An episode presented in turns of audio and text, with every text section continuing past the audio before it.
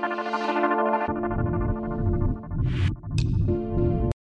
Living with Disability podcast is now on its 28th episode. I'll be discussing medical shunt systems in this episode. What is a shunt? A hollow surgical tube is also called a catheter. What is the procedure? Shunt treatments can relieve hydrocephalus symptoms like gout problems, mild dementia, and lack of bladder control by relieving pressure on the brain produced by the condition. What type of shunts are available? The abdomen, ventricle peritoneal or lumboperitoneal shunt, the lungs, ventricle pleural shunt, the heart, ventricle atrial shunt. When having a shunt, the neurosurgeon will go over the pros and cons of each option.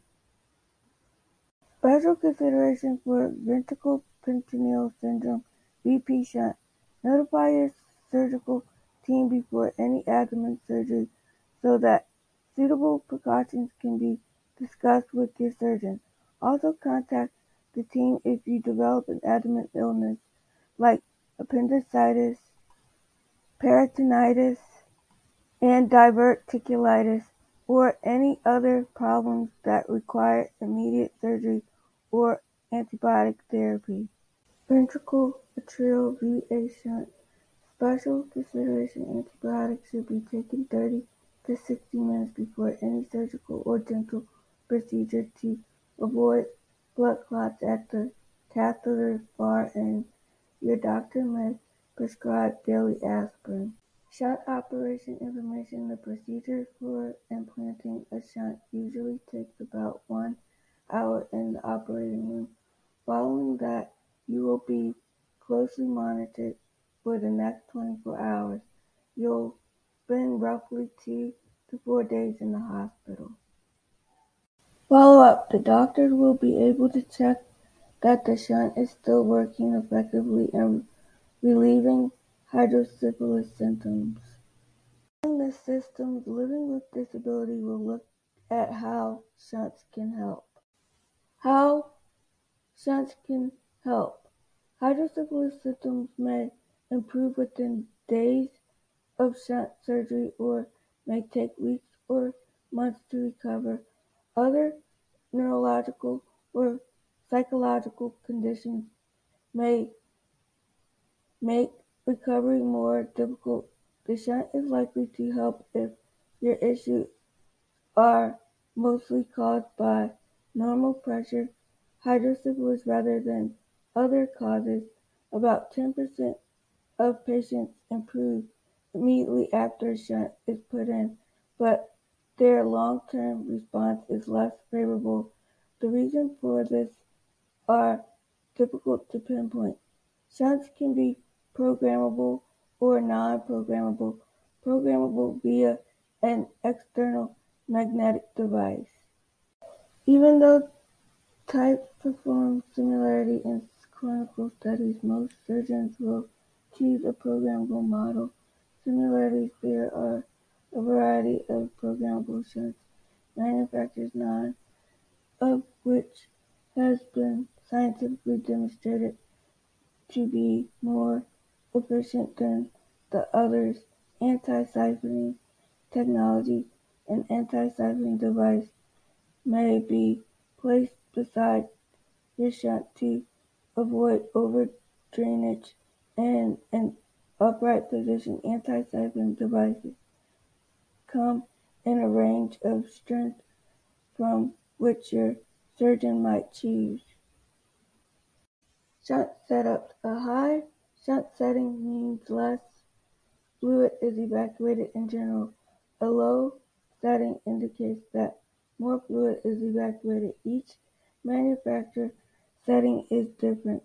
The feature does not match cerebral pressure. The shunt valve setting can be altered by the doctor using a programming device or it can be changed accidentally if the shunt comes too close to a magnet, such as those found in headphones Magnets and magnetic fields do not affect several modern forms of shunts, including MRIs. Always check with the doctor to see if your type of shunt is impacted by magnetic fields.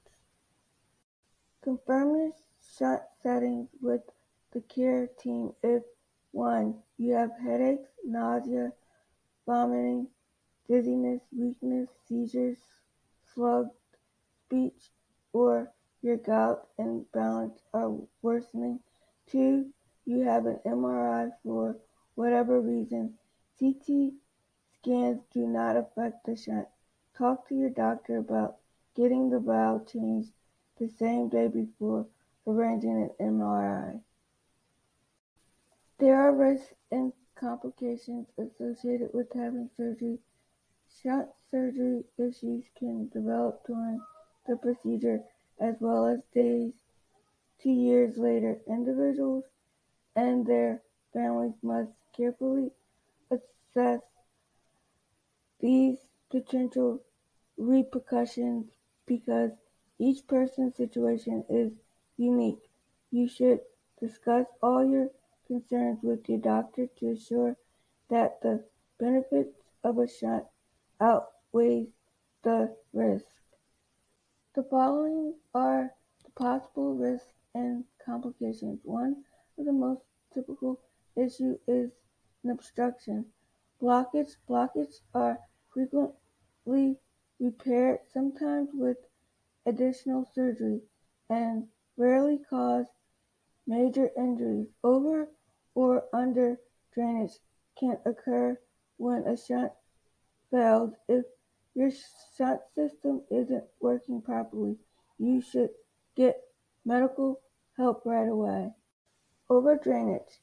If the shunt allows cerebral fluid to drain faster than it forms, the ventricles may collapse, rupturing blood vessels and producing brain bleeding or a blood clot, which is characterized by severe headaches, nausea, vomiting, seizures, and other symptoms. This affects about 5 to 10% of patients who have shunts.